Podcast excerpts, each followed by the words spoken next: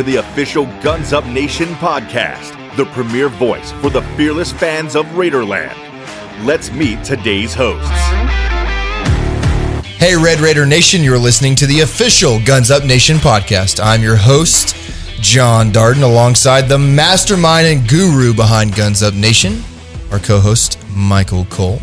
Today's guest has, in my opinion, one of the coolest journeys, biggest smile from this year's men's basketball team, from hyping up the student section to the iconic scream before the UT game at home. This guy drew every Red Raider in. He averaged nine points, four and a half rebounds, and three assists per game this year to go along with a 44.8% field goal percentage. And literally, that smile, and we're going to zoom in on it on the camera here, that smile stole Texas Tech fans' hearts. Guns Up Nation. Welcome, Adonis Arms. Hello. How are we doing? How are you doing? Hey man, I feel great. Appreciate you letting me be on here. Man, welcome to the show, dude. Yeah, I love being here, man. So, what what are you up to right now? Hey man, I'm just chilling, training, ready for the NBA draft and stuff like that. I'm actually leaving um, May 5th to go to Arizona to continue, to continue my training and stuff. So Okay, okay. That's what I'm doing right now. We'll uh, we'll jump into what that looks like for you here in just a minute. But we're starting off first question with all of your former teammates by just asking you to reflect on this past year. Crazy. Hmm. Reflect. Do I just pick a word or like a sentence? Dude, you take this however you want to, man. this team is probably one of my favorite teams I've ever been on. You know, because we're all we're all so annoying to each other. like we're just annoying. I know Marcus was talking about KO being annoying, but he is like KO is like if he's not one of my better friends on the team, he's like probably one of my best friends on the team. He's just always annoying me, just, just touching me, looking at me. Just it's Kevin Obanor. What a guy! What a guy. What a guy! Um, Davion Warren.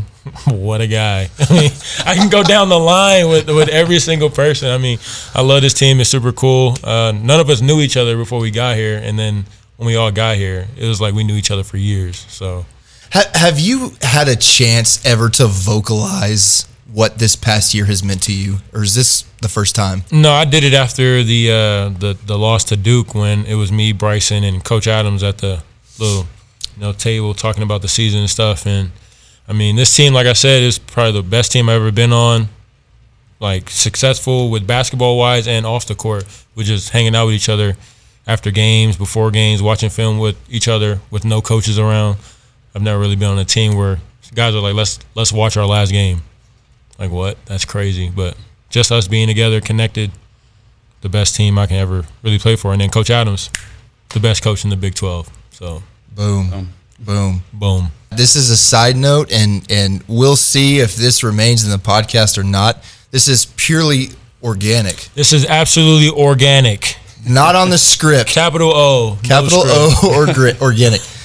You did you see that Michigan player about an hour ago tweet that Coach Adams is a coward?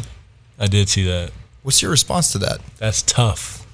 That's tough. I mean, I understand both, both. uh I don't know, man. Both perspectives of the situation. I really do. So I can't really talk bad on Coach Adams because I mean, we know who's leaving. TJ is one of the best players on this team, and he was a draft pick before you know he got hurt and all that. He was a lottery pick. So I mean, for him wanting to go somewhere that he thinks is better for him, and then a coach that really loves him wants him to stay and show him like this is really good for you too. I see both sides. Yeah. So I can't really agree with either one, but I mean I'm cool with both of them. So Have you considered a career in politics? Uh nah, I'm, I'm gonna stay away from the politics. That's not for me. That was a that was a very very wise response to that. So Mike and I, after you reflect on that question and see if you want to let us keep that in there, we'll we'll see. So hey, Red, Red Raider Nation, I, that was a capital O organic thing. Organic. Oh, what what stands out for you this past year? uh, other than winning, um, and uh, the bond that we have with each other with the brotherhood, um, I would just say everybody willingness to want to win, not just to win games, but want to. Uh, in practice, you got guys yelling at each other. You know, really it gets crazy in there, but it's all out of love though. It's not out of selfishness. There's no clicks. No one's really teaming up with each other to get ahead of somebody else. It was just like a perfect team, really. I would say. Do you feel like I'm jumping ahead here? Do you feel like y'all underachieved? No, I feel like we overachieved. If anything, um, before we got here, I, I don't think we were ranked at all. Nobody really respected us because you know Coach Beard left to go to Texas, and then there were some transfers out of there. So it was really what five guys on the team, and then you had to fill that void, and then we come out and win how many games? 27? 20, 27, 27? 28? Yeah, 27 and 10. You can't tell me that's no.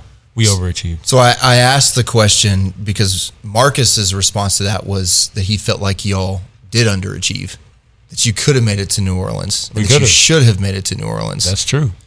so just interesting perspectives here. We're just trying to continue to create this Twitter beef here. I mean, Marcus Marcus has been here for what three years, right? Two, three Two, years, two yeah. years. Mm-hmm.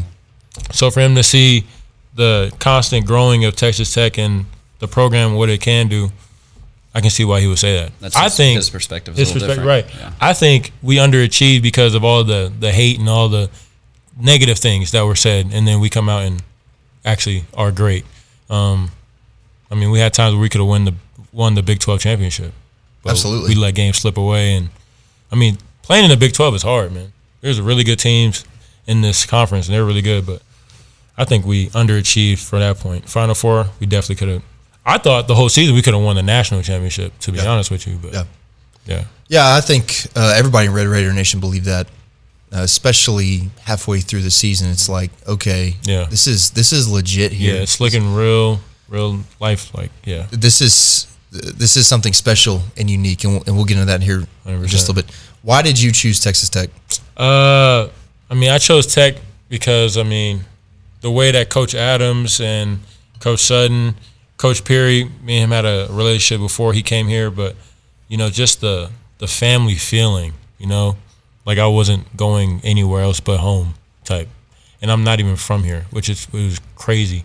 Um, also, Coach Adams making my mom and sister laugh on Zoom. I couldn't come to actual be here at Texas Tech because of COVID. I couldn't come. So for him to have that type of relationship over the phone and see his body language interact with my mom and sister, I mean, it's crazy to see them laugh. They're my superheroes. So they feel good. I feel good. So your your family had a lot to do with your decision. 100%. 100%. Where else were you considering, if you're if you can share? Uh, I mean, I had Iowa State. I had Butler.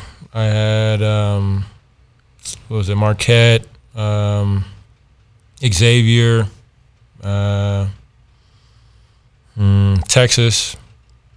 That was pretty much it for the Power Five schools. Pretty much it. That's a list. Yeah, I had, I had a lot of I had a lot of schools, man. Uh, I was very grateful and appreciative of all the schools that reached out and wanted me to play for them. Um, but I just, with me, it takes a long time to make a decision because I think about it thoroughly and all the pieces and stuff like that. But Texas Tech just, it just seemed right. I don't know. Yeah, it just clicked for you. Mm-hmm. Yeah. Uh, go back in time with us, like back to junior high, high school. Uh, your story's been told many times by commentators. Uh, let's hear your version of that. Uh, my version of the Adonis Arms story is straight organic. That's the theme here It's the, today. th- the theme of but uh, for me i think um, the story starts with i think i said it on my uh, my draft picture it starts with the four-year-old adonis arms that had the belief and courage to go after what he wanted you know um, for me it's never about no or like someone saying i'm not good enough or whatever the case may be. I just know what i want to do and i'm going to go do it. If it's going to take me five or six steps to do it and it takes you two or three i'm willing to take that to get where i want to go. So from uh, mesa community college to nampa idaho in my division two school shout out coach rush nighthawks. I forever love that school. Um, winthrop university it was great won two championships back to back the big south uh, conference championships um, went to the ncaa tournament played villanova in the first round I mean, I couldn't ask for anything better. And then coming here to Texas Tech, being a point guard really for the majority of the season, helping this team get to the Sweet 16, had a great game against Duke, just falls short to Coach K and those guys. who which is a very good team. I think they, shot was seventy one percent. Seventy-one percent. Yeah. And Coach K's final season. Right. as well. Like you can't. That's that's a great team. Yeah. So I wouldn't script it any better than that. So let's can we dive deeper into that? Hmm? And and I want clarification on some of these things because everybody else is telling your story all year long, but we want to hear it from the source. Mm-hmm. Is it accurate that your senior year to freshman year in college, senior year of high school to freshman year of college, you're under six foot? Mm, hundred percent. How tall were you? I was like five ten. What did you weigh? Wet like 130, 140, maybe 130, 140. maybe if that. Okay, so 18 year old Adonis Arms, Eighteen, 5'10, 130 pounds. something like that. So you walk on to mm-hmm. Mesa Community College. It was actually a open gym run. It wasn't even like a wa- it was basically I was a walk on, but I didn't get that walk on opportunity if I didn't play in an open gym with the head coach's son who was friends with my brother's dad, basically. Okay. Isn't that funny how life works? Isn't it?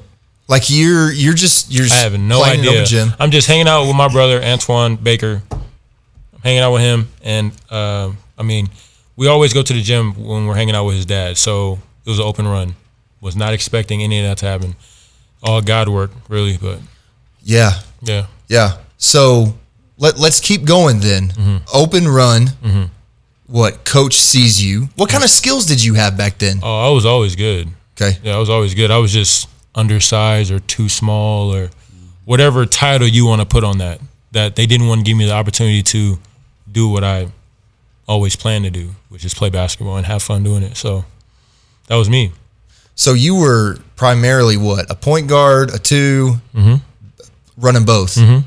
So you could dribble. Mm-hmm. You had moves, but in the paint, you, are you dunking at this point? I mean, from my freshman year of college, I think I got my first dunk. My first dunk actually was a windmill my junior year in high school. What height were you at that time? I was like, I think I was like six foot. I was like still in the same little range. My first dunk was a windmill. I tried it, didn't know I could do it, did it. Everybody in the gym went crazy. If I have that video, I will show you. Went So send absolutely it to us and we'll throw it on the video For sure. if you're willing to. Yeah. So you had some ups then. What was your vertical? Back in high school, it wasn't close to what it is now. Maybe 35, 36, if that. 35, 36, no big deal.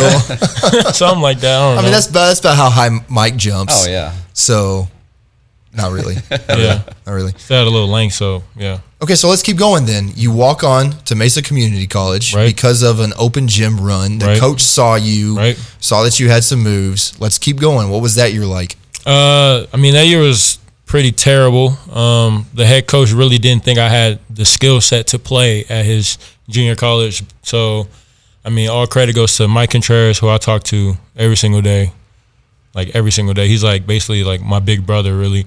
And uh, Brad, Coach Brad, shout out. Without those two being in the mix, I don't even think I would be at this table right now. I mean, they fought for me every single day, give them a shot, give them a chance. And then, I mean, I, I just ran with it. With the opportunity, you have to seize that. Like, you only get one. Like Eminem, his song. that that always plays in my head like one shot, one Yeah. opportunity. So for me, it was just always just give the glory to God, do the best you can, work hard, smile, and have fun with it. We're gonna have to get a copyright license to to be able to quote Eminem on that one. we'll play it in the background, but I don't, I don't think we can pay Eminem enough to to. We'll see. I don't know. Maybe you can tweet at Eminem. he ain't There gonna, he ain't gonna respond to me. I mean, he'll see a blue check. hey, he might. He might see one. I don't know. Okay, so let's keep going. So the hmm. next evolution then of your organic journey right? Is what? keep grinding. I played another year at Mesa Community College, so I went two years. Uh, my sophomore year, it went better. Uh, it was still a lot of adversity going on, obviously, but the the head coach thought me and him had a better relationship. I would say it wasn't perfect by any means, but it was better. He let me play more. He let me be more free and control the offense more. But I mean, it was still a junior college. It was still tough. Anybody that goes JUCO and comes out is you have my respect immediately because playing junior college is one of the hardest things you can do in college. I mean, Why?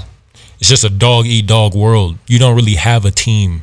You have people They're Right. all trying to make it to the next level. all trying to go D one. Yeah. Everybody. So, I mean, it's there. It's not like a team like Texas Tech where people on your team are actually helping you get better and want you to be better. Because if you eat, we all eat. Right. But- so is it just a stat grab? Basically, mm. Okay. a stat grab. Yeah. I mean, if if someone sees you hurt in JUCO, they're probably gonna be like, okay, good, thank you. Let me get his minutes and play well. If someone sees you playing well, they're probably they're not all guys though, not all guys. Some will probably be like, he's doing really well. Like he's let's let's let's help him get even better. Some guys would be like, dang, why is he playing so good? So I mean, it really depends on the people that's on your team, who cares for you, and I think I just got lucky. So two years at Mesa Community College. Mhm. At what point are you starting to hit your growth spurt? Uh, I think my sophomore year, end of my sophomore year, I get like six three, maybe six two, six three. So I got a little more height to me. Are you filling out? No. Are you okay? No, I'm still still small.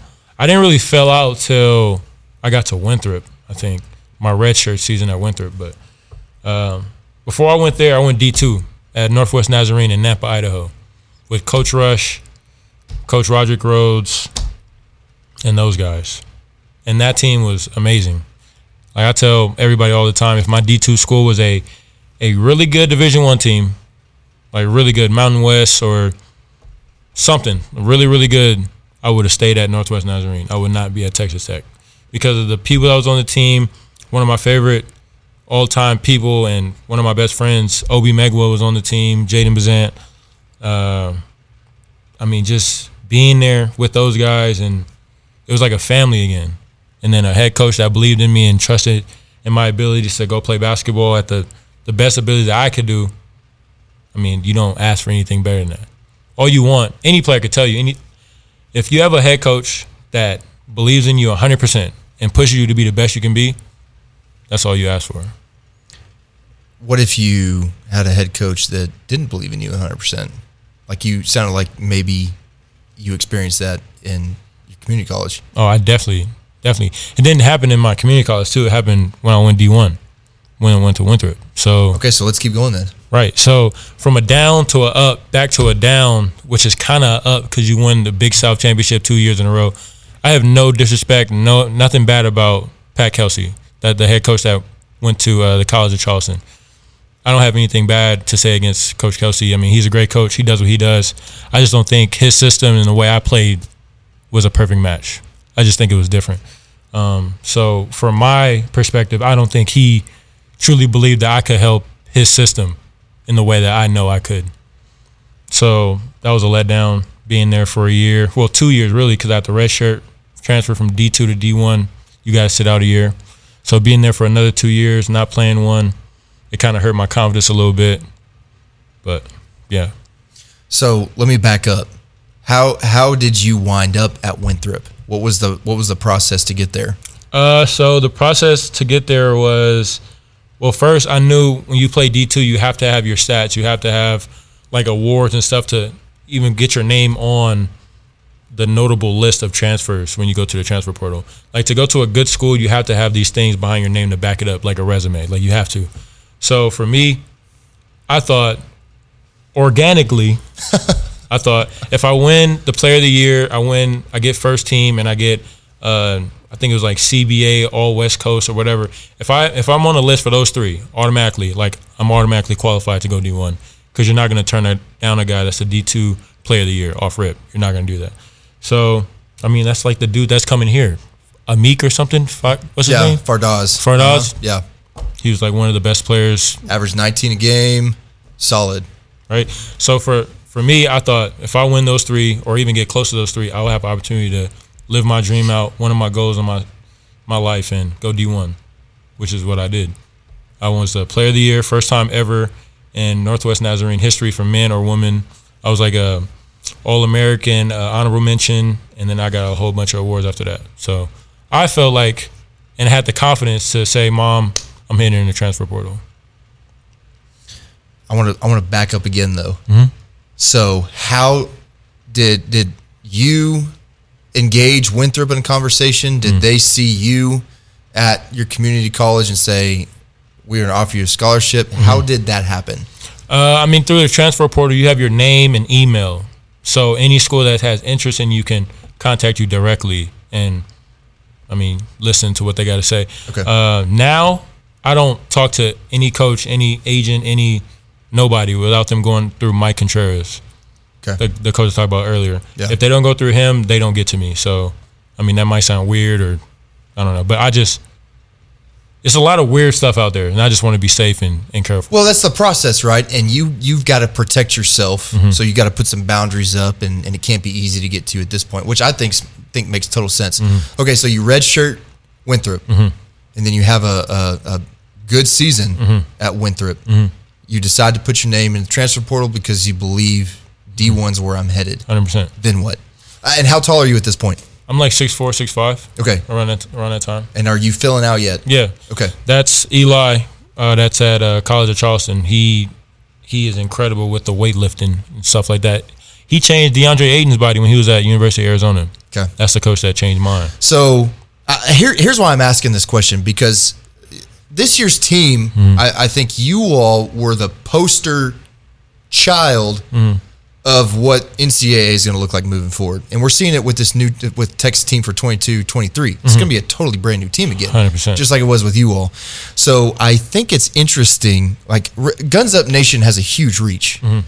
but I think that that also players like my nephew sitting here, Vyson, and other players thinking about entering the portal are going to listen to this and be like, okay, maybe I can glean some wisdom from Yeah. from the guys that have done it before. So I think you're helping out people Yeah. who tech's not even on their radar, 100%. but you can your advice can help them. Yeah. So you grow, you get bigger. Mm-hmm. Do you attribute that to the weightlifting and and calorie protein intake? Like what what all is involved in that? all that goes to Eli. Everything he f- like, it wasn't a Adonis is gonna work out today. It was like Adonis is working out today. Like there was no question. I had nothing. I couldn't do anything about it. Like Eli would be like Adonis when you're when you get to Winthrop, you are working every single day. There are no days off. Like absolutely none. I was kind of scared, not gonna lie, because I was just like, this is kind of a lot. You know, you change DeAndre Ayton's body. I see them lifting weights in here. The weight is really heavy. Like I was kind of scared, but um, at that point, I just I just knew and like I wanted to go high major. Like when I set my mind to something, it's gonna happen. Like nobody can change that. So, I mean, Pure commitment. pure, hundred percent. With the glory of God and giving Him all the faith and blessings, I'm gonna do whatever my mind is set to. So for any guy out here that's entering the transfer portal, I think they should really think about their decision. Like think about it like thoroughly, thoroughly. Talk to your mom, sister, dad, whoever it is that you trust, and really get their like backdrop story about what you think they should do about it. This is so good. The, the, transfer portal, and I want to dive into this some more towards the end, is just completely changed college athletics. Okay, so your second season at Winthrop, Winthrop, Winthrop which was your only year playing, have a good year. Transfer portal, pick up the story. Uh, so after I decided to transfer from Winthrop, um, I just knew I just had a, a burning belief that I was gonna play high major Division One. For what school, I had no idea, but I knew that that was gonna happen. I mean, um, I thought I showed a lot of stuff when we were in the NCAA tournament and against teams that we played in the Big South. Um, so I just had that that belief. My mom didn't want me to transfer though. My mom was just like, I don't think you should hit your transfer portal again. Like you're fine where you are. And no disrespect to my mom, but like I said before, when I have something I want to do, I'm gonna do it. And I listen to my mom about everything. So for this, for me to go against what she thought was best for me, actually was the best thing for me at this point, coming to Texas Tech. Um, but yeah, that was pretty much it. So, talk to me about the process of of being re recruited by these D one schools, and you named you named a list of some heavy hitting programs. Hundred percent. What what was that process like? What all did you do? And you talked about your decision to come to Tech, but tell us more about the the inner workings of, of being recruited by these teams again. I mean, I think this time was harder because I couldn't actually go to the schools that I wanted to go look at and see for myself and like get a body to body, you know, feel for the head coach and the assistants and all the players. So I think this year was way harder. Um, I had more voices in my head, like my mom, my sister, friends. When they saw the list that I showed them, and the couple schools that I told you, the first couple schools, they'll be like, "Whoa, whoa, whoa, go there!" Like you know, I'm like, "Nah, that's not a good fit." They have three point guards and two shooting guards. Why would I do that? You don't go off of the the name of the school. You go off of the comfort that you have within the school. Like, how will you benefit? It's a two way street. Sure. Don't let anybody fool you. Nobody. I mean, they got to get something from you, and you got to get something from them. So Yeah. Well, that's life, right? that's life. Exactly. So, you you who all did you have your Zoom meetings with? Uh, for Tech, it was mainly it was mainly uh, Sutton, Peery, uh, Coach Adams. Um, it was mainly those three, really. For that, Side note, you surprised Coach Peery's moving on? I am actually. It kind of shocked me. I didn't even know about it. I walked into his office, and I mean, his pictures and all that was there, but I saw like a little, like I don't know, pile of stuff folded, and I was confused because he never has anything folded unless his wife is there. But I was just, I just found, I found that kind of weird. Yeah. Yeah. Uh, we won't dive in, any deeper into that then. we'll, have that conver- we'll have that conversation whenever we turn the mic off. that. cool. Uh, okay, so so what about other schools that you zoomed with? What, what anything you want to dive into that? I'll talk about the BYU one. Uh, I mean, I think that Zoom call was more statistical than basketball talk, in my opinion. And I have nothing wrong with stats. Like, there's nothing wrong with that, but I'm not really on a call to talk about stats. I'm on the call to talk about how you think I will help your team be better. They were focused on your stats, or It wasn't my stats for, uh, per se. Like the whole thing wasn't my. It was like a team stats or another individual on their team to show how their system helped him out and stuff like that. But I just don't think that would have helped me. And I don't know. Yeah. So you were is it is it accurate to say that you were going for a vibe and a feel and and literally you were looking for where you felt like God was leading you to. Hundred percent. So what do you think it was about tech that led you here? I just think it was the the connection that I saw with Coach Adams and my mom, my sister. Like I was on a Zoom call, not saying a word, and they were having a clean, smooth conversation, laughing at each other, and I'm just standing there watching. like they forgot that I was on the call or something. So for that to happen, and I'm just sitting there witnessing it, watching it, prove that there's no other school that was recruiting me at that time other than, you know, there's some mid-major schools like Division One schools that were doing that, but where I wanted to go, high major school, wasn't a lot doing that. It was a couple, but it wasn't a lot. So that was the difference maker right there. So the connection The connection, hundred percent, and that happens organically. organically. You can't you can't force that. No. Okay, let's switch gears here. I don't know if this story is accurate or not. I remember reading this somewhere, so mm-hmm. you can verify if the story is accurate, and if it is, tell us more about it, or you can shut this this rumor down. I will shut it down. Teammates, I would assume at your community college, you tell them that you want to play in the NBA, and they laugh at you. That's facts, factual. Tell us. It actually happened at a uh, team retreat, a little little camp out session. Um, so we were all around this fire, and I mean we had s'mores and all type of stuff. It was just like a little, you know what you do on retreats. You try to get together more as a team, brotherhood. each other, form that. So um, I mean, the head coach told us, tell us your biggest dream and aspiration in basketball, what you want to do, or it can be anything outside of basketball. So er, we all go around or whatever, and I'm like the fourth or fifth guy to go, and I told a lie. I told something that would be believable. Everybody was like, oh, okay, okay, cool, cool. One coach Mike Contreras was sitting there, and somebody else was talking. He stops him. He's like, no, Adonis, tell everybody what you actually want to do. So I'm like looking at him like, bro, why? like, I don't want to tell anybody. Like, you know what I want to do. Like, why are you doing this? So I like look at everybody and I'm like, yeah, I want to play in the NBA for a long time and like stay in the NBA, not just be there. I want to stay there, take care of my mom, my sister. It was nothing but laughter. Like they thought it was a joke. And I was sitting there really awkward, uncomfortable, didn't want to want to be there anymore. And Coach Mike was just sitting there nodding his head like this. The only one in belief, the only one that believed me was like, yeah.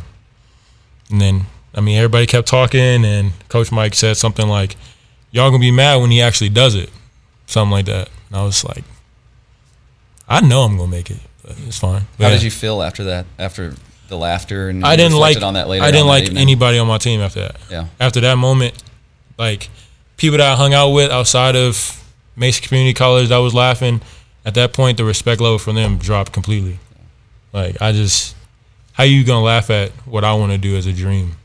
But you believe but you want me to believe yours. That doesn't make sense. To me. Oh, that's good. So contrasting that to that that statement right there just gave me chills. Contrasting that to your experience this past year at Tech, mm-hmm. it seemed to me, and everybody that's been in your seat at this table has said that it is nothing but love and support for one another. So when you say I'm going to the NBA, everybody says, "Hell yeah, you're going to the NBA." They tell me that.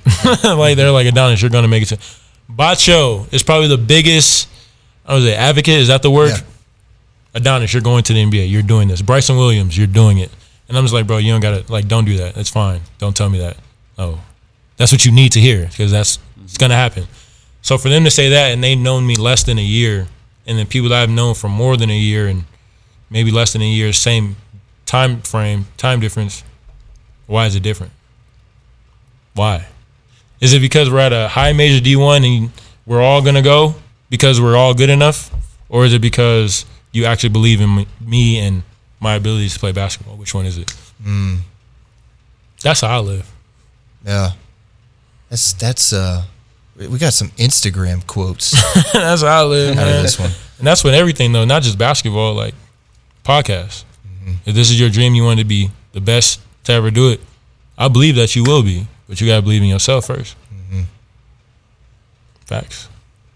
Man, if we didn't have a lot of other questions, this would be a good place to end. But don't worry, Guns Up Nation. This is not the end. Wow, that there's some powerful stuff, and and uh, towards the end, I got some faith questions for you because clearly that's an important part Number one. Of of your life, the most important part of your life. But we don't. We're not going to get there yet. I'm not going to jump ahead. So, NBA process. Yep. Where you at? Mm-hmm. How's it been? What have you been doing? It's hard, man. It's really hard. Uh, training by yourself is more like you might as well just do conditioning every single day, all day. It's just really hard, but it's fun though, especially with Caven, um, a guy that I really appreciate, admire. I really like this guy, Caven. Uh, he's a GA here at Texas Tech.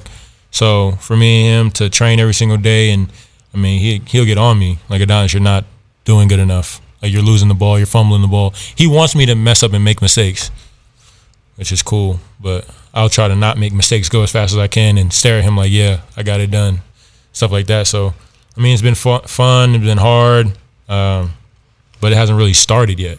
Really, the individual training is just with Caven, but the NBA process of me going and training with these teams and working out for these teams hasn't started yet. So, what's the schedule like for that? You said you're going to Arizona next week. Mm-hmm. What's going on there? So when I go to Arizona, I'll be working out with Phil Beckner, the guy that came in, watched this a couple times. I think he works for the 76ers now as his, their player development guy. So I'm working out with him at the facility and then just starting to get this thing moving. You know what I mean? Working out for teams and stuff like that later in May. So yeah, that's what I'm just waiting on right now. I, th- I think we have a good idea of what your expectations are because you've named your expectations and you've been laughed at in your 100%. journey. Mm-hmm. But at this point, what are your expectations? What do you foresee happening? You're a name Mm-hmm. it, claim it guy, and everything you've named has happened.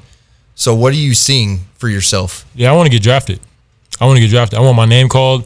I want to go shake his hand and see my mom cry and my sister cry and see them like. I just want to be in that that environment where I know they're good. Like you don't have to worry about me working hard or like I don't know anything crazy when I make it to the NBA. Like that's my goal. That's what I always wanted to do. And I'm two months away. Why would I slow down now? Makes no sense. I mean, I think Guns Up Nation, Red Raider Nation is going to cry along with you. Yeah, I wish I had another year, man. No, I'd definitely be rocking that red and black for sure. Okay, you've already answered one of our future questions, and I'm still, I'm still, I'm still gonna, still gonna ask it. But for real, you you mentioned you walk up on stage, you shake the commissioner's hand, your mom and your sister are there, and, and they're crying, and you probably maybe will too. I don't Uh, know. If I cry, if I get drafted, I'm crying 100. percent I legitimately think, especially after hearing this, Red Raider Nation is going to cry with you, dude. Let's cry together. The the love that that Lubbock Mm-hmm. and and Texas Tech has for you Yeah, is real. I love them back, man. Do you and, and I asked this before the podcast, but do you feel that? I feel it, hundred percent. I can go to Circle K without wearing any Texas Tech gear. Let me see the patch. Is that him? Because I'm always wearing a hat. Is that really him? Stuff like that, or taking pictures with kids. If I can make anybody smile and help their day, I'll do it. I think you've made a lot of Red Raiders year I hope so. legit. And this is not a wrap up, Guns Nation. Guns Up Nation. Don't worry. Hey, we're still on page one of our questions. Uh, all right. So the moment the camera came up and it turned on you at the UT game, uh, tip off. Uh, did that just happen? Was that organic? That was organic. I didn't see the camera. I didn't see him at all. So You really didn't see I the camera? swear I did not see him. So Because it looked like a movie. You Yeah. know, I mean, he was just legitimately like a documentary. or underneath. He got all that. That's video of the year, in my opinion. Oh yeah, by far. I don't think anybody would question that. Yeah, Yes. that was crazy. But I didn't even see him. Yeah. I didn't even see him. He was a, a sneaky guy in there. Yeah. Adonis. You were just in the in the vibe. at Yeah, the I was just in like, the. I was just in the moment, Yeah. enjoying everything, embracing the fans. Had to get the win. Yeah, it was great. Look me in the eye. Yeah, Look look Guns Up Nation in the eye. yeah. You did not see that camera. I didn't see it. I That is swear. amazing. I swear I did Oh, not that's see it. You can look at the camera, like the video, and I never looked down once, like to try to find it you because I, didn't. I don't see it. Yeah. So that was just a, a, a legit in the moment like because you knew it was a big game, It's right? time to go. It- you weren't here last year, so you weren't here for all the chaos, Nope. but still you knew Yeah. this means more than other games. Seeing the focus on and Kevin McCullar right now, I'm gonna tell y'all right now, he is straight comedy. All he does is make jokes and he's laughing and having a good time. He's a kid, literally. He's like one of my best friends. He's a kid, but he was focused that whole week going into the Texas game. I've never seen him that focused before. Like yeah. staying after practice shooting. Like he'll do that every once in a while, you know, injuries or whatever. He's not feeling good, but that whole week he was locked in. Same with Marcus, same with Clarence. TJ was locked in, and it was just like another game to me. I just didn't want to let those guys down. Yeah. Type. Yeah. So same game, UT game. Mm-hmm. Uh, what's the story? Uh, given the UT player the horns down Mm-hmm. when you dribble up, That's actually a play. It's called Horns Down. is it really? yeah, so, it's- so that was a play call. that was a play call. it's actually called Horns Down. It was a it's a uh, it's a pass for Bryson. Yeah. I mean, I don't think I can really say the play on here, but it was just a play for Bryson to score, basically. But I, I don't. Re- it, it made for one of the best videos, photo Yeah. ops of Texas Tech basketball history. did probably. Bryson score? he did score. Even better. Yeah. Mo Bamba and uh, what's the other guy's name? Jaxson Hayes were very, very upset when I did that after the game. Oh, they let you know. They was like, "You don't have to do that," and I was just like, "Well, there it is. Sorry. Sorry, bro. It's the play call. That's just what it is." All right, outside of the UT game, uh, what other games were the most memorable for you? uh, playing against Kansas Yeah. and beating Kansas at home was everything. I mean, watching those guys playing in March Madness every single year, and you're actually playing against them, crazy. Taking down the giant. crazy. Um, playing Baylor at Baylor, beating them like that's the national champions, and you just beat them. That was crazy. I couldn't like I couldn't find air to breathe. It was just straight emotion. Everything that you could ever. You can't really explain it either, which is terrible. But all the love that you have for the game, everything that you want, just pours out at once. Pure adrenaline, pure emotion, Hundred percent. happiness. Hundred percent. Yeah. What What else? What other games? I mean, it's really all- Kansas State. Like they're a good team. Like they were a really good team. They almost spoiled our senior night. Yeah. Like they're a really good team. So Yep. playing them was fun. They were talking trash, which was cool. But I mean, playing them was fun. TCU at TCU, we lost, but playing that game was crazy. Mike Miles, I think his name was, was having a crazy game. Eddie Lampkin, I think his name is, having a crazy game. Uh, playing Oklahoma State at their house, we lost, but seeing them on their senior night trying to win and will their team to win and actually getting it done was crazy. Well, that was their national championship that night. Hundred percent. They couldn't go anywhere after that. Hundred percent. I was so mad. I wanted to win, but seeing them with joy and their families, it was cool. I guess. But I mean, I can go down the line. All games were fun, bro. All of them. Keep going down the line, dude. I mean, it's not really a game that really, other than Baylor, because of the dunk that sticks out. Or Iowa State, that dunk too was pretty tough. Yeah. Yeah. Um, I mean, I don't know. Iowa State was really like they weren't that good the year before, and then this year they were Sweet Sixteen. Won what two games two years ago? Wasn't that right? Less than five games. Some Something. Some mean, crazy. They were terrible. Yeah, and then they that's the Big Twelve. Yep. And you beat them by forty points one game. Yeah. that just goes to show the how how bad we wanted to win. Like uh, Oklahoma was a really really really good team. They beat us, but we couldn't let them win in the Big Twelve championships. We couldn't Yeah. let them win. Well, and when we played them here, beat them by what thirty? That was Couldn't Something let like them that. win. yeah, that was the widest margin of defeat all season. Yeah, because they beat us at their home, and it was straight Oklahoma from that point on. Yeah. Coach Adams was not having it with anybody. It was, he was a revenge game. he was upset. Yeah. Yeah. So I mean, he, I don't even think Coach Adams said ten words to us before the pregame. He was like, "Y'all know what y'all need to go do. Like, Didn't- go he handle didn't it." have to hype he didn't up. have to. No, no. He left the same uh, celebration video that Oklahoma had against us on loop in the locker room. the whole day, it was on loop. So if that's not motivation to go win, I don't know what can help you. Psychological mastermind. Yes. He was pointing at it like, "Let's go handle business." Okay, this just popped up in my head. You you mentioned earlier the retreat that you went on. Y'all were cooking s'mores. Did you listen to Marcus's podcast yet?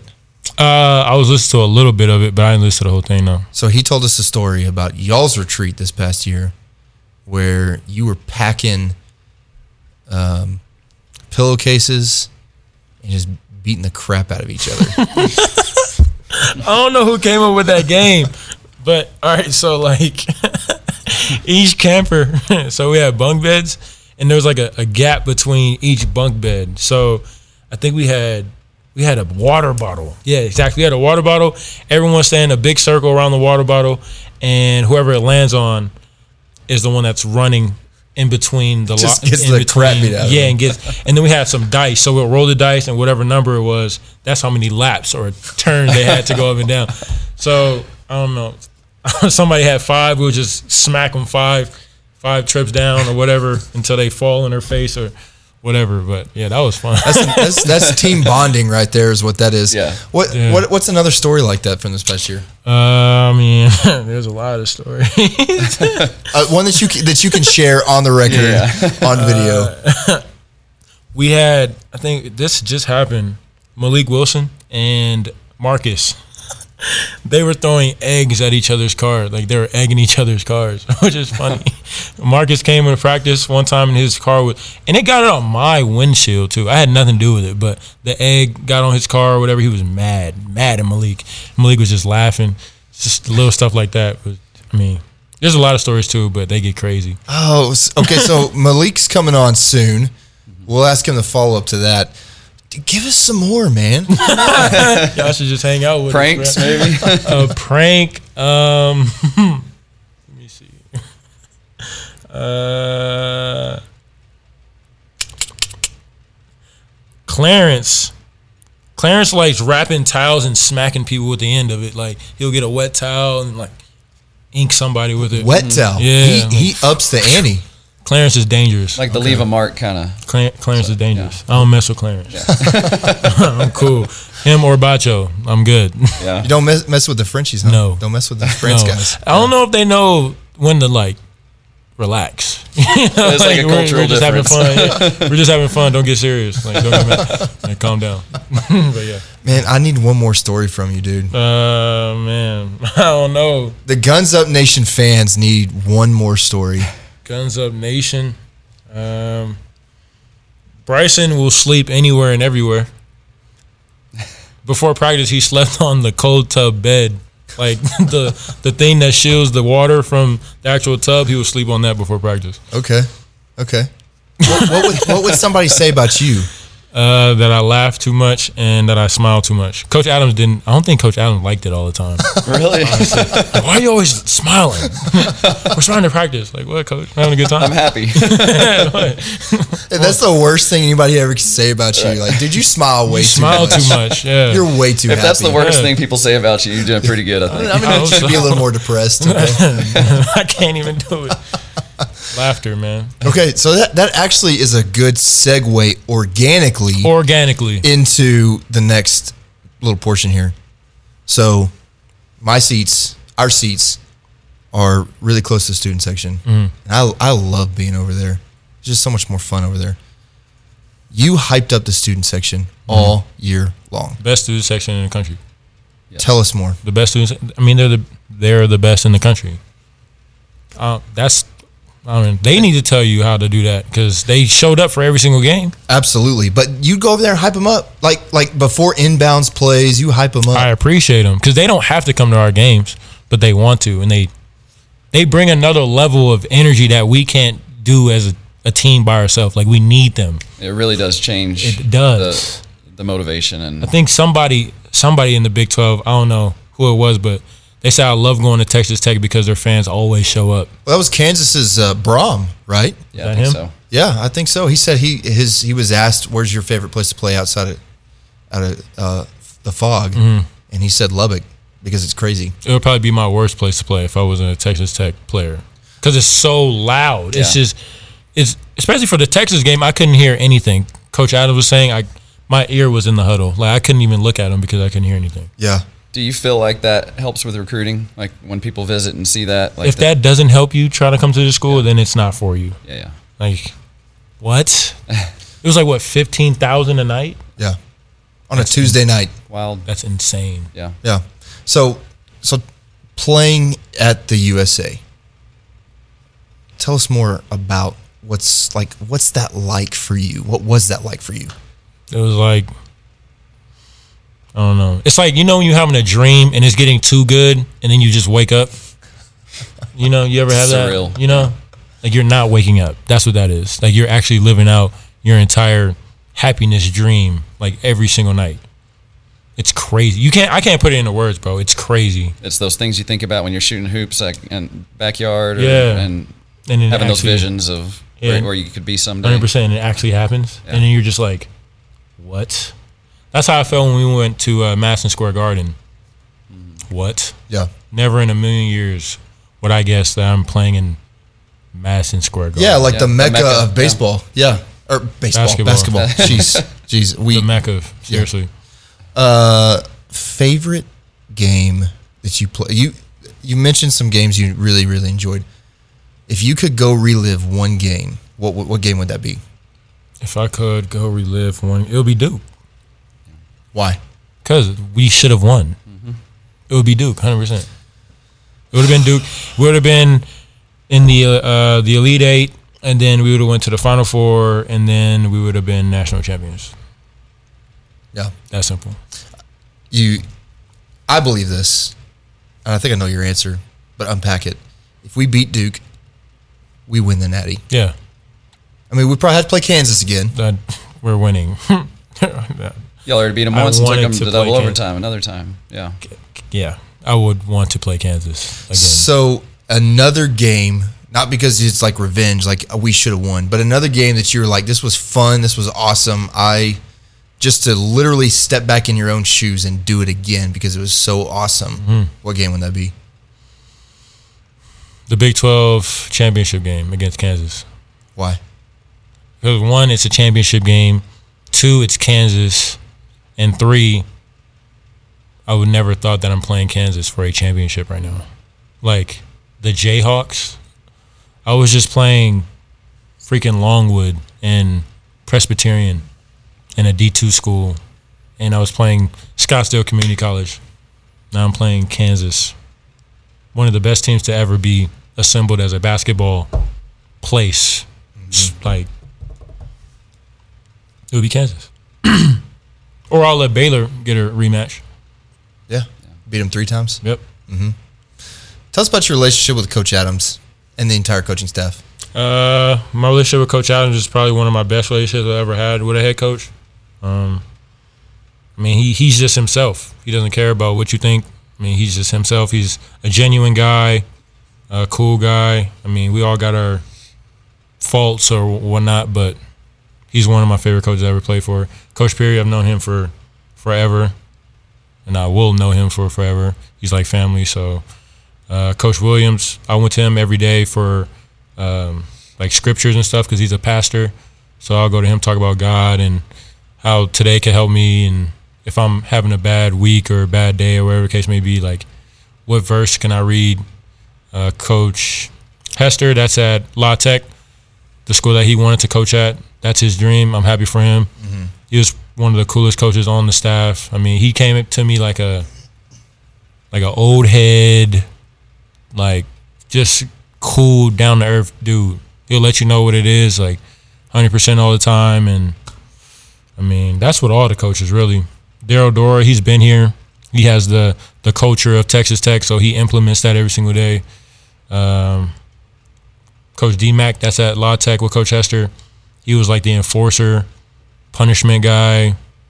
Um, he was always there for us, telling us what we need to do, how good we are, how bad we are, when to get on the line, when to go eat, stuff like that. But yeah, I mean, cool. The whole staff is cool, man. This whole team was cool.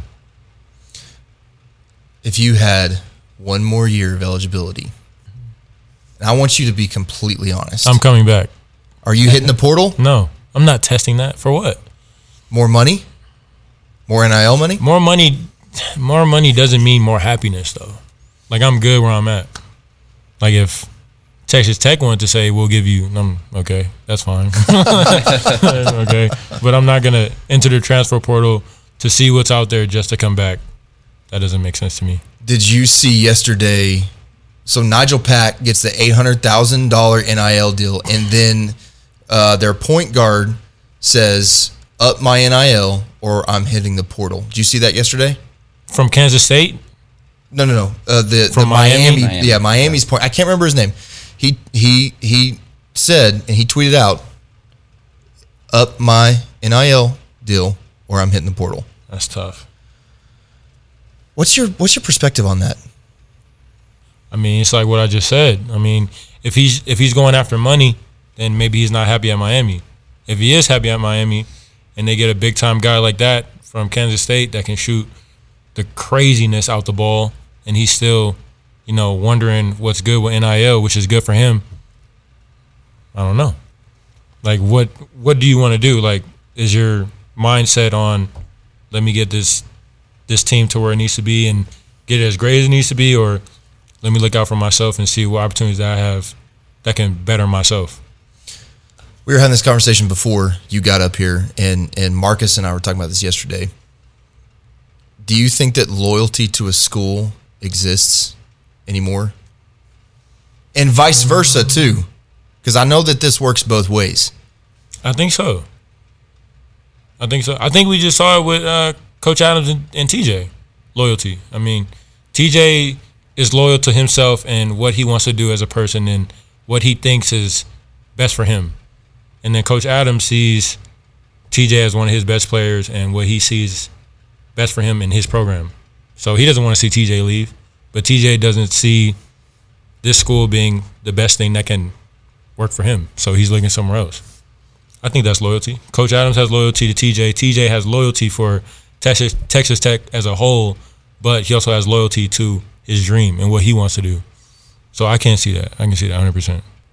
Are you surprised that K Mac went portaling? Yeah, I am actually. Can can you unpack that? I mean, he's the he's the starting point guard. He's I call him franchise. Like he is Texas Tech. He's franchise. Like he's been here the longest out of anybody. He knows the ins and outs, the culture, everything there has to do with Texas Tech. And he was here when Coach Adams was the defensive guru behind Coach Beard. So for him to transfer, it's like, why? I still need to call him and ask him. But I don't know. That shocked me for sure. Players choosing to to leave Tech. Mm-hmm. You mentioned that you're, you're you were a little surprised that K Mac decided to Mm-hmm. move on. Do you have any insight as to why?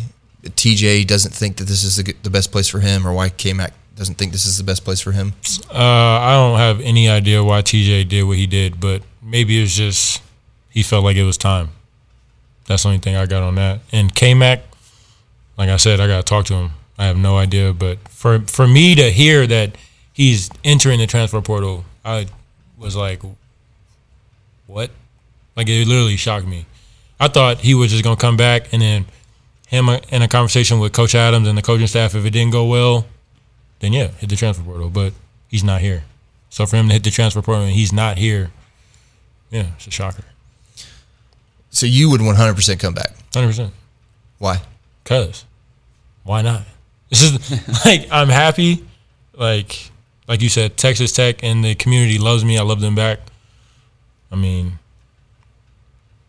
I don't see a lot of negatives in this. We play we're playing the Big Twelve, one of the biggest platforms in college basketball. Um, we play the best teams. People want to play us. We're I mean, I don't know. We lock people up. We win games. We have fans they actually come to like there's too many positives that outweigh the negatives unless you've been here for a long time and you know something i don't Sure. Yeah. And one thing that I think is cool too is is even though these guys are, are moving on, you all still are brothers. 100% You're still teammates. 100% and and they they will like it it, it would be inaccurate. And mike either back me up here or disagree with me. I think it would be inaccurate to say that us as fans and alumni like we're not we're not sitting back going what the heck? Mm. Why would you leave? Mm. And and we're you know fans are emotional. And, and we are a little upset about it. Like i speak for myself. I'm upset. Yeah you're, It- you're human for sure. And you know, those are our guys, right? I I do think, and I think I speak for Red Raider Nation in saying that. Like we're like, what the heck, guys? Come on, we love you. Well, we love you. Coach Adams said in his inaugural uh, hiring speech, you know, why would anybody want to go anywhere else? Yeah. Is it money? it could be it could be i mean i don't know what could change someone else's mind because i'm not them Sure. I don't, I don't know what they're thinking at that time so Well, I do respect your whole crew, all of you guys, Davion and Marcus and you and, and all the guys that we've talked to. You still like y'all are still a unit, even though they may be going somewhere else. Like you guys still have genuine love and support for one another. I respect the heck out of that. It's hard for us as fans, uh, but we're not. We didn't go to battle every day like you guys did 100%. together. 100% So I think we can see both sides of it, but it still hurts, man. Mm-hmm. It still hurts yeah i can see it to hear that you would 100% come back. it wouldn't even be a question Kirby, Hocutt, Wouldn't even be a find a year of eligibility. if you could, if you could, if you could convince the NCAA to give me another year of eligibility, I will sign the NI the national letter of intent right here at this table. Without even thinking about NBA or anything else. Like that, the NBA ain't going nowhere. Yeah. I feel like we should hug right now. NBA not going nowhere. I mean, that's my goal. That's what I want to do. Uh, my agent told me that he wouldn't want me coming back to college, but that's not his decision either. Yeah. I got warm and fuzzies, um, like organic. I think that's what every fan really wants to hear, though. You know, at the end of the day, is like, and it's not about the fans, but you know, from a fan perspective, it's like, man, that's I that's would. pure loyalty Right. that you have 100%. that much fun here and you have that much love and Yeah. feel the love back. It's I mean, I'm not gonna be, like the whole year wasn't like roses and sunshine. Of course it was not. times when I was like, bro, come on. But what? that's any situation though. It's That's never with going to be anything. perfect. Yeah. Nah, I will come back. All right, we'll hug after the podcast is over. That's All fine. right, man. Uh, what kind of hours did you put into the gym? You know, going from being unknown out of high school to a huge pickup transfer in the portal. Crazy. Crazy. I'm a night owl, so We saw on Twitter, you know, Yeah. You are a night owl. You I'm messaged me owl. at 3:30 in the morning the other night. Mm-hmm. Mm. Like what the heck? yeah, I'm and a you're night working owl. out at the time. Yeah, I'm a night owl. I like working out, It's like midday, two, three o'clock, or at night, seven thirty, eight, nine. Like those two times are prime for me. I am not a guy that's gonna get up at six in the morning to work out. Like I'm, I'm not doing it. Yeah. if I'm forced to and I have to, then hey, you gotta do what you gotta do. But if I if that's something that you know I have the free time and you know option to either sleep in till eight nine o'clock and work out two three seven eight nine or work out at six, I'm sleeping. What kind of mentality does that take? I mean, To be, I think I think um, uh, the mentality of working out is is is really on you. Um, I know guys like Bryson. He wakes up, he'll be up all night having fun on the game, partying, all everything. But he's up at six to go work out. Like that is that's crazy. Like I, that's not healthy in my opinion. Like, I, don't, I don't think I'm in the same boat, but I can understand where you're coming but, from. Uh, yeah, I don't think that's. But that's Bryson, and Yeah. you see the results you get out of that. I mean, he's first team all consensus. Consensus, I think mm-hmm. maybe. yeah Yep. I mean, he deserves that. He deserves that, and that's just waking up at six a.m. That's not the trick to get you all those accolades. It's the consistency. It's like I'm getting up at six every single day, no matter what I do. I'm getting up at six, or I'm working out at two. I'm working out at three. Like it's a consistent workload that you do Was this single day. was this a workload that you had prior to Texas Tech, and you've had it since Mm. I've always high school, it. junior high? Yeah, you've I've always been that way. I've always been this. My mom would tell me that I need to sit down more. Like I need to stay home and relax more because I'm always at the gym. You felt like you were almost too dedicated. Just always like she was always afraid of me getting hurt or somebody like messing with me or whatever. Mom being a mom, just trying to Sure. protect me. You know what I mean? But I knew that I needed to get to the gym. I got to work. yeah. Got to. Uh, you know, it was well known. Uh, this is kind of part of that same question, but it was well known you were always back in the lab. You know, as you put on Twitter, uh, last one out of the gym. Why is that? Kobe Bryant's my favorite player of all time. Mm, let's go. So, I mean, Mamba mentality is anything that you want to make it. I mean, it's just the determining thing that I'm gonna do this. Job's not done. Like this is what I need to do. And I mean, I got him tatted on my arm. Kobe Yeah. Bryant, it. eight twenty four. so for him, like, for me to follow him, that's what I have to do. Yeah, he Like, he's- inspired you to be that way. Hundred percent. Yeah. yeah. Okay.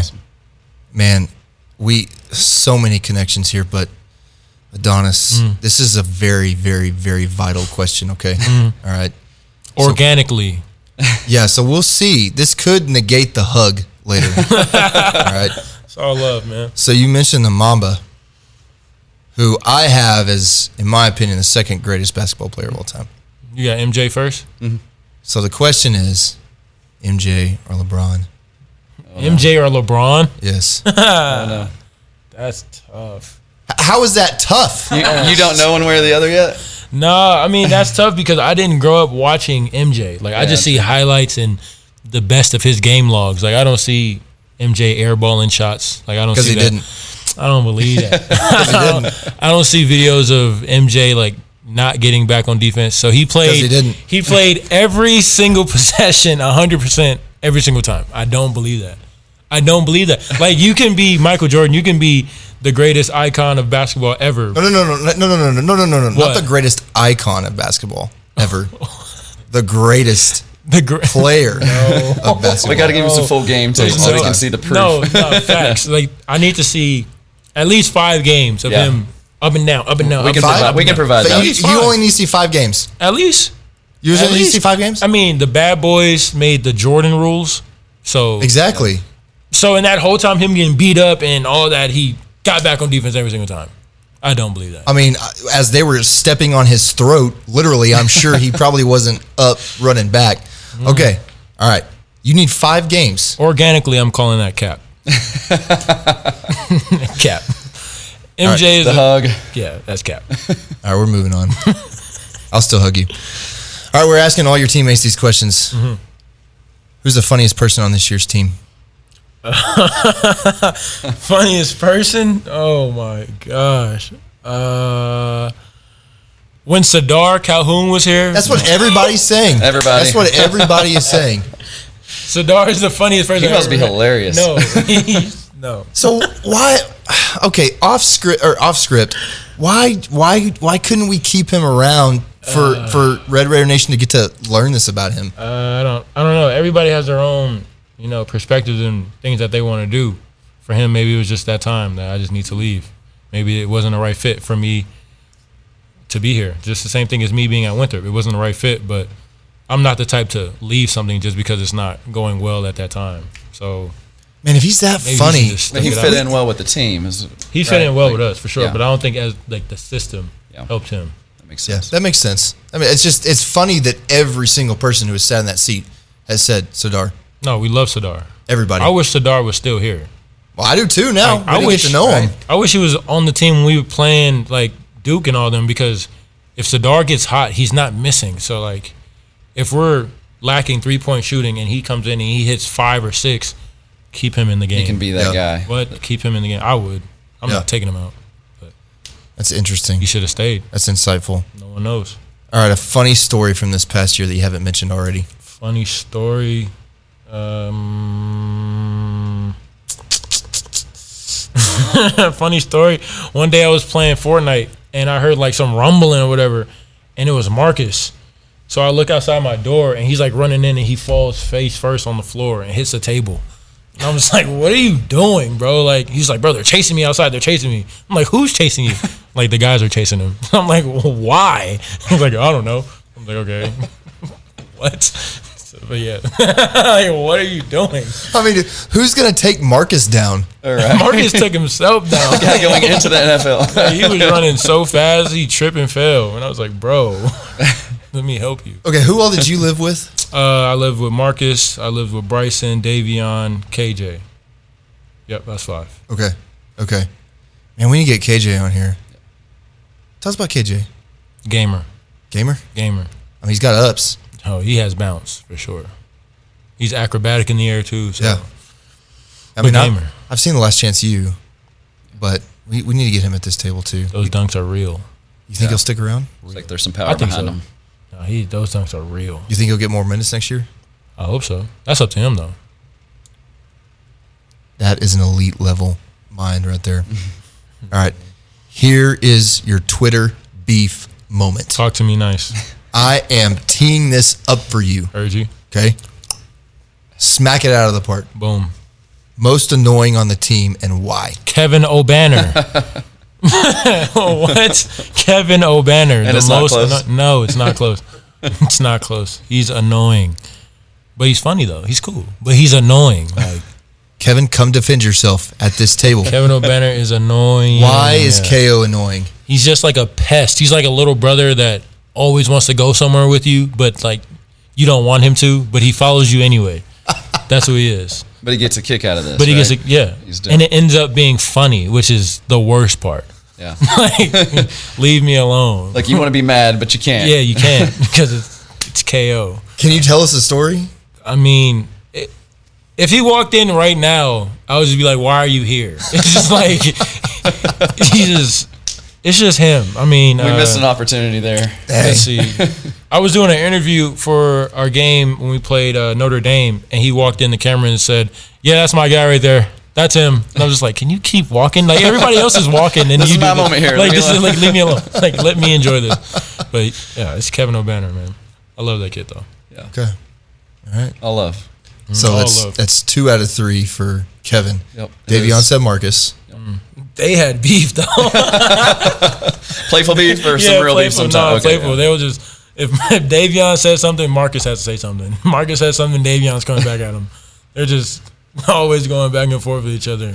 Yeah. Just like, oh my god. Were they in the same house? I forget. I forget who you said. Uh, yeah. Okay. Yeah, they live in the same house. That that yeah, that makes sense. That does make sense. Kind of like brothers. Yeah, hundred percent. Yeah. They're hilarious, bro. Okay. Hardest practice this year and what made it so hard? Hard. Yeah, hardest practice this year was definitely the time when I think we lost the game, and uh, coach had us come in. I think it was a Saturday, maybe, and it was a cool. The mood was super chill, so I was I was really confused. We didn't go to the. I don't think we went to the film room first. I think we went straight to the gym, so it was automatically weird. And we went on the baseline, so I was Like you kind of saw what was coming. I didn't see anything because he No. he came out super cool, chill, calm, collected. He wasn't mad. Arms wasn't folded. He had his drink, whatever, in his hand, and he was just walking around, chilling. And then he said, "Play the video," and I was like, Oh, "What's in the happening?" gym. Yeah, all of our shoes was on, so we were getting ready for practice. But when we played the video, it was like a circle around some guy. I don't know what it was. And he said baseline. We're already standing there, and uh, he said, "All right, you got 30 seconds." So we had to like, then we had to up and up and back. Maybe it was like 15 seconds or something. We had to up and back. So then he showed the title, and he said, "Okay, so we had five things that we had to do. It was touches, like hand claps with each other, uh, talking, like communication, non-box outs, uh, bad shots, and turnovers. Those are the five, I think. So he showed all five of those, and we ran for all of them, all the circles. so if it was two circles, we had two of them backs, one circle, one of them back. But we did that for about two hours. Two hours. For about maybe hour forty-five, two hours. Psy- psychological. That was pretty bad. I was tired. Yeah. Yeah. Austin Timberman. Yeah. Uh-huh. He was uh, he was so tired. One of the coaches thought he came to practice drunk. He was like leaning over. His face was all red like this. He was just like, "Bro, I can't do this." I think it's almost over. Like I walked on for this. Yeah, Oh man. that was terrible. Was that the same practice that uh, who was talking about this? I'm I'm getting I'm getting guys confused here. I think Marcus was talking about this. Maybe. No, that's pretty bad. That's pretty bad. Yeah. The your legs are just jello. Yeah, Done. it was pretty bad. You're telling me you did up backs for two straight It was hours. something like that. That's rough. It was some maybe two hours is far fetched, but it was a long time. It felt like two 20 hours minutes least. It was to a me. long time. 20 minutes of up backs and I'm dead. Yeah. Yeah. For the rest of the year, he had the ball rack on the side of the, uh, like on the side of the, the practice facility where if you turn it over, you lose a ball. If the whole rack is empty, you run for the remainder of practice. We didn't do much of those, but Do you think let's let's let's dive into the head of your former head basketball coach? Is that strategic? Because your defense is so it's it everybody's moving. Mm-hmm. You were moving the entire time, which has got to be absolutely exhausting. hundred percent. You're moving, you're switching, you're helping. Nobody rests Mm-hmm. Nope. when you're on defense.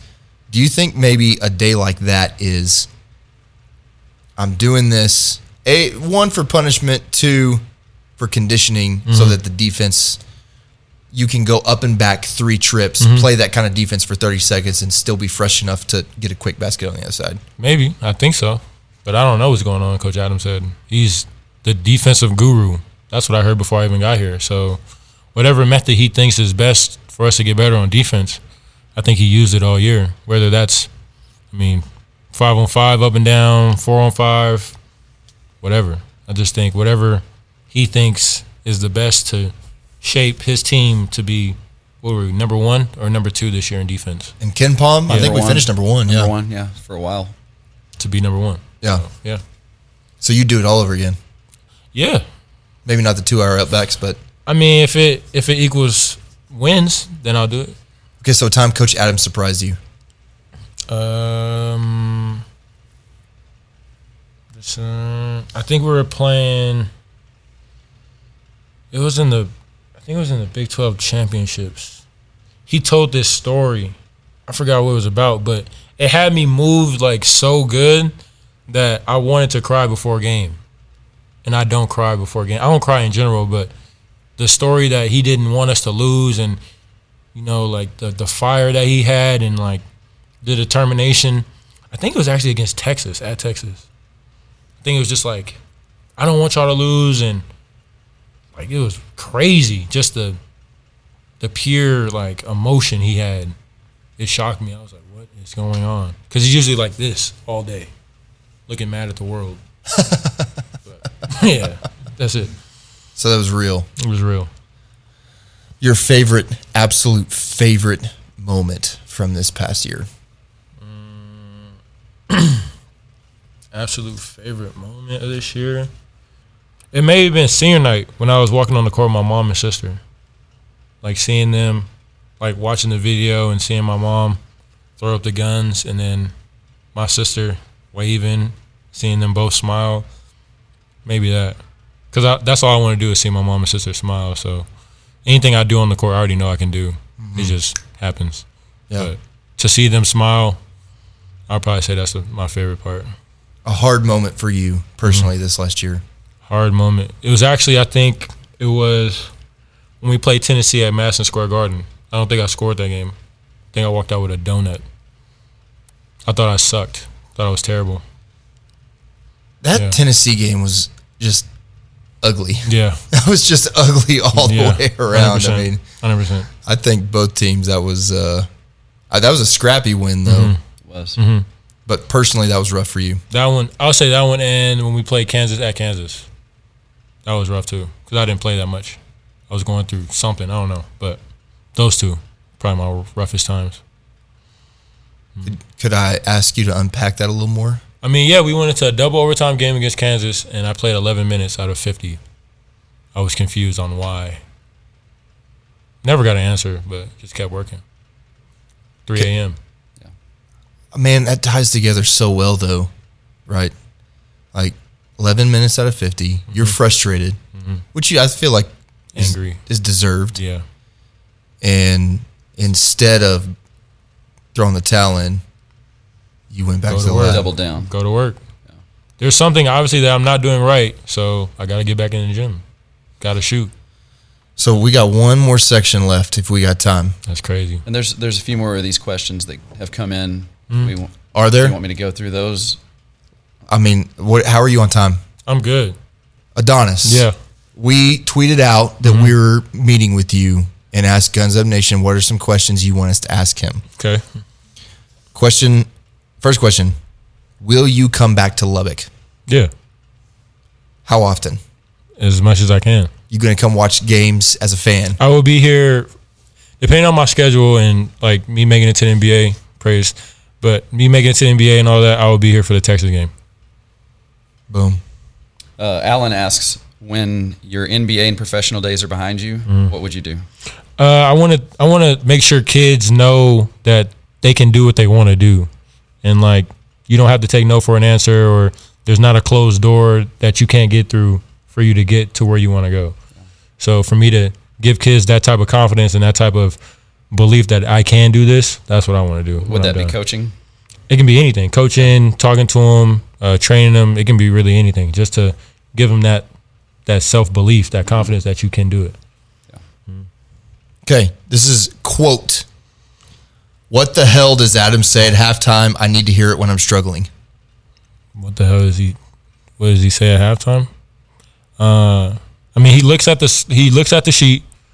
He looks at you, and then, I mean, whatever he sees, he'll he'll press you about it. Like he's super honest about everything. I mean, if he doesn't think you're playing well, he's gonna tell you. If he doesn't think you're boxing out well, he's gonna tell you. If you're not getting back, and you're a guy that's supposed to get back, he's gonna tell you. If you're not making shots and you're always in the gym, we're always shooting, you need to make your shots. Like he's not to sugarcoat anything because he wants to be great. I mean, Are, are there big motivating speeches sometimes? Yeah. they're real epic and hundred percent. All the. I mean, like the one I told you when it, it moved me mm-hmm. really before a game. Like, I wasn't expecting him to do that, but like it just it got me differently than somebody else. So, Coach Adams is a guy that's he loves you like for real. Like it's like a genuine like I want the best for you. Yeah. Sometimes you might not see it because of what you want to do, like TJ, but he wants the best for you, and you should want the best for yourself. I think we got a peek into that on Twitter uh, before the Notre Dame game when he said something along the lines of, you know, I, I don't want this to be the last time I see you guys. Mm-hmm. Yeah, and he slapped Marcus's leg. yeah. Times That like was that. one that gave us all chills and Yeah, hundred percent. I hundred percent. I agree with that. I was in the back. I was just so in the game and just mad. I wasn't even listening to Coach Adams at that time. But when I saw the video, I was like, "Yeah, that's tough." yeah, it was. Let's just go back and forth. Okay. Uh, Alice asks, uh, does does he love us as much as we love him? I do. Fans. I do. I love you even more. Actually, There you go. He's There he's up in the game. Loves you even more. man, I love Texas Tech, man. The fans, I love it. It's dope. Favorite spot in Lubbock to hang out? Mm, I don't want anybody to take this the wrong way, but my room. I love my room. I love playing Fortnite. I love my Nintendo Switch. Okay. I love being, you know, with my people. Fortnite, huh? Mm-hmm. How do you feel about no build mode? It's terrible. uh, Did you ever play PUBG? Bryson loves PUBG. Okay, Bryson, dude, Bryson. Pub, man, I get those chicken dinners. Okay, so Bryson you want to play some PUBG. PUBG? I'll get some chicken dinners. and then you got to come on the dang podcast. And our manager Bo, he plays PUBG. He's pretty good. Uh, we need to see if his pretty good measures up with my pretty good. All right. All right, Robert asks uh, favorite place to go in Lubbock to have fun, Favorite place to go. and I'll add to that fun. and to eat. and to eat. Uh, I'm a seafood guy. I love seafood, so I'll say, was it hot and juicy uh, for the seafood and favorite place to go? Probably main event. I mean, you got what? Was it uh, golf, mini golf, bowling, tag. laser tag? They got the Mario Kart game in there. I'm super good at Mario, so Okay. I love that game. so you're well, you're a Switch guy, so that makes sense. Drifting and all type of that. Yeah, Yeah. all that. Oh yeah, drifting a Mario Kart. Who's your character? Me, Okay, so you create your own. Mm-hmm. If you couldn't be you, who would you be? probably Mario or Why? Golden Mario. Just because it's the standard. I don't think it's a standard. Mario got the most drip on there, so Okay. Like he on the cover. I mean, like Yeah. he got his own little series. He got the most drip. He's the so man. Mario. Facts. Luigi Luigi wants drip, but he's just not He good Yeah, enough. he's like the sidekick. Yeah. he's not. Yeah, Can't he's a have- sidekick. can't get there. Yeah. What about Yoshi though? No, I don't. Who uses Yoshi? I don't ever use Yoshi. What is what is Yoshi? Nobody knows. He's a, Dinosaur, he's a, he's maybe. a dinosaur. yeah, he's a dinosaur with a long tongue. Yeah, he's extinct. I'm good. Okay. Uh, my my last question on here is a serious question, so I don't know if you got some fun ones that you, to to, Look, to look. hop on ahead, first. yeah. Uh, let's see. Will you ever come back to the Lubbock for uh, any future games? We answered like the that other one Texas already. Tech led. Yeah, I guess we Yeah, did. we didn't answered that one. Yeah. Yeah. Cut that out. I'll definitely be here for Yeah, sure. and that's a couple of other same questions here. Um, yeah, they're all kind of stuff that's already been answered. Uh, do you plan to have basketball camps in Lubbock in the future, like some of the other past players? That's crazy. I was actually talking to somebody about that the other day. I might. That's that's that's a maybe still. Sure. Yeah, who I don't know yet. Yeah. I just found out I have a, a workout with the Jazz, Utah Jazz. Let's go. All right. next Friday? Let's go. There's that. So can we break this on Guns Up Nation? Can we make it happen? You can if you want. I just found out just now. We All can right. just say we. so I will try out. to I will try to edit this. Okay, and put it in a different spot. Yeah. Yep. Okay, so are you giving Guns Up Nation permission to break this? Because we're not going to be like some of these other people that. We'll confirm on Monday, Okay. okay, so you let me know. So we can do you. it and then come Okay. back mm-hmm. Okay. when it's timely. but it's looking good. Let's go, dude. That's- Let's go. That's awesome. So that that is a perfect lead into this this next question Organically. organically. Organic. So so one Guns Up Nation fan wants to hear more about your faith. Okay. What do you want to hear about it? Like, just anything? I mean, God is my Lord and Savior. He's everything to me. I mean, there's no word I can tell you or phrase that you haven't said yourself or already know. I mean, God is everything. I mean, He's your He's your breath of fresh air. He's, I mean, He's everything and everything and every every. I mean, I mean, I don't know what I can tell you. I mean, God is my Lord and Savior everything I believe goes through him. I mean, I don't go a day without reading my scripture, like a Bible verse. Like, I don't, I don't do anything without giving him the glory first, if that makes sense. I mean, everything that I've done is because of him. There's nothing that I've done by myself that he hasn't created or given me the opportunity to do. So, I mean, God is forever, will be forever. Yeah, that's it. I, I think that's beautifully said. Yeah. Thank you. so. Appreciate it. Thank you. Last question. Yeah, I'm I have nothing. I'm going to get Chipotle after this. So, so all right, what's your Chipotle order? And, and y'all This is not the last question. What's the Chipotle order? I get triple. Hey, actually, TJ put me on. So TJ Shannon, this goes out to you. I get a bowl, and I get triple brown sugar or brown uh, rice, brown rice, not brown sugar. Brown rice. Holy say, cow! brown rice. This This is is secret ingredients here. well, you can do that when you're your age. age. brown rice. I get triple chicken, uh, lettuce, um, sour cream cheese, the medium sauce, and then I get the cup full of lemon over the top. You don't add guac. No, Why? I am not a guac person. Not a guac guy. No, What about a queso guy? it depends. I can't put queso on that because like it just doesn't it doesn't fit well with me. Queso needs to go on a side in a cup Agreed. where you dip it in it with a chip. Okay, so are you ordering some queso and chips tonight? Not queso. Maybe just because I use the chips. I get chips on the side and I use that as like chips from my bowl. Uh, so you're not a fork guy No, with your Chipotle. no, Same way here. Smart guy. got to. This is uh, this this is the insightful things, Guns Up Nation, that I know you want to know. Why use a fork when you can use another piece of food Right. as a device to pick up your food? I, it makes sense. And I've it's just never thought about doing that at Chipotle. I mean, those lime chips, as long as it's not too. Sometimes those lime chips are too much. I need it though. You need it. I need it. Okay. Like if I don't get the ultimate lime piece on my chip, I'm kind of, you know, like Yeah. why? What happened with this one? I respect that. You know, like what's Yeah. going on here? yeah, yeah. You don't want the misfit No. non non lime chip. Yeah. Yeah, I don't want that. Okay, but but can I go back here? Like let's let's. You like seafood? I love seafood. I do too, Mm-hmm. but it's Lubbock. Like if I if there's anything negative to say about Lubbock, Texas, and I'm born and raised here. Yeah. lived here my whole life. All right, yeah, graduated from Tech, Coronado, Irons, Nat Williams, and Preston Smith for you Lubbock people. Seafood in Lubbock is not good. No, It's not bad. It's, not just terrible. not going to be the freshest because of our location. But So where where did you say again? uh, hot and juicy. I've never had hot and juicy. Tap in. Where is it? Uh, I don't know. Got I don't know the actual street. Gotta look it up. Should we should we get a potential partnership with Hot and Juicy? They're good. Is it good enough to to get a partnership? You'd mm. recommend? I would. Okay. They should have partnered with me all year. I would have been in there. Oh, We, we should have helped make that happen. Ah, Adonis, I tried to partner with you. You remember this? Right? You Hey, remember man, this? During the season, I'm just locked in. I know. sure.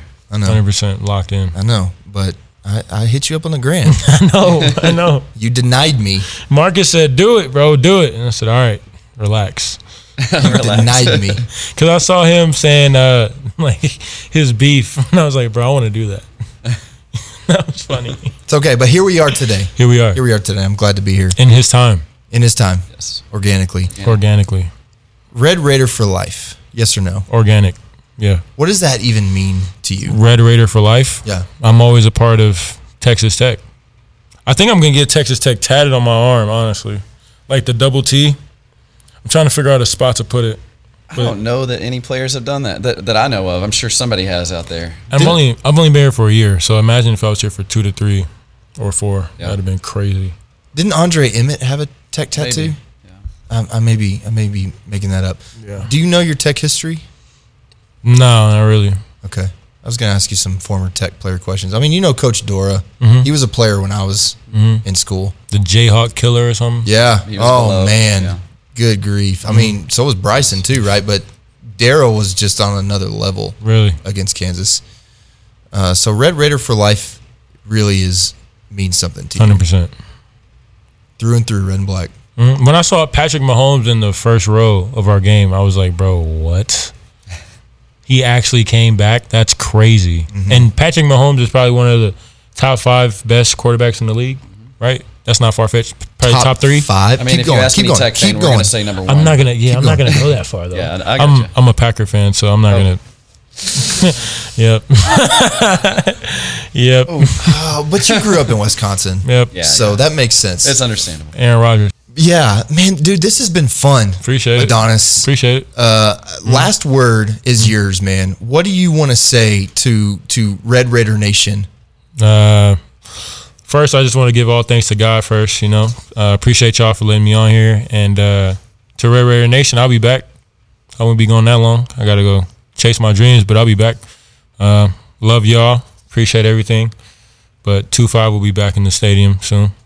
Adonis, I speak for all of Red Raider Nation when I say we love you Appreciate back. it.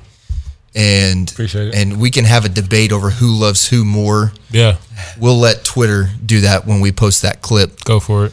But what what you did in one year, I mean, you and and your entire team, you all came in and took Lubbock by storm. You took Red Raider Nation by storm. And I'm, uh, we say this to all of the guys that come to the table on this team. You all are special. Appreciate it. The, the, we've got the championship team in 2019, and before them, the Elite 18. Mm-hmm. And we've got some Sweet 16 runs spread out in there too Yeah. but you guys are there's something different about the the collective of all of you. Mm-hmm. You chose Tech mm-hmm. after everybody said Tech is done. Yep. You chose to come here, and you obviously have enough love that you would come back Hundred percent. if you could. Hundred percent. Man, you all will forever stand out in the history of Texas Tech men's basketball. Mm-hmm. And, and it may be too soon for you to even comprehend this, but your team, your crew will forever stand out as one of the most, if, if, and maybe I'm being prisoner of the moment here, maybe the most important team. Like it's debatable between the 2019 national championship team, obviously, and you guys, but it's just different with, with you all. Well, the, and then with the transition that happened, you know, and not, the unknowing of where does this go from here. You mm-hmm. know, we, we went from national championship to complete reset, new coach. There was a lot of unknown expectations. Hundred percent. So That's why I think y'all, y'all we said we, yeah, hundred percent. Like we overachieved. Yep. But I get Marcus too. I get it. But I think from what you just said, we overachieved because all of those missing factors. Everybody, ESPN, Jeff Goodman, Oh, CBS, oh, everybody. Everybody. I was getting so many screenshots and DMs from people like Texas isn't good. You're not. You're not going to be good. Why'd you go there? Saved motivation. Right. Saved motivation. Hundred percent. Like, okay, I'm gonna let you keep that right there. But So- now it's the same people, bro. You're so good. Right. Like ah right. ah. Okay. yeah. Here yeah. we go. Absolutely. And that's fans. And that's Yeah. part of it. And we talk about that with Marcus a little It bit. is what but, it is. yeah. But Texas Tech Red Raider Nation loves you, loves your entire crew. Appreciate you it. will forever be remembered. You should Mm. never, ever have to buy a beer here, ever, ever mm-hmm. again. Or Chipotle. I'll take or apple Chipotle. juice. Yes, you'll take some apple juice. I'll take apple juice. Okay, okay, mm-hmm. that's There fair, man. I appreciate that. Adonis, thank you so much for coming on. Appreciate you. I know that we're excited to watch your journey Mm-hmm. into the NBA and see, like, you just your Gotta your ceiling just keeps rising, Got to keep going. and that's that's because you're putting in the work, you're putting in the effort, you're doing the thing. Mm-hmm. The the personality is infectious. This has been a fun conversation. Appreciate it. We cannot wait to see what's next for you, man. Appreciate it. Thank you. Thank you. this has been the Guns Up Nation podcast. See you on the next one. Boom. Boom.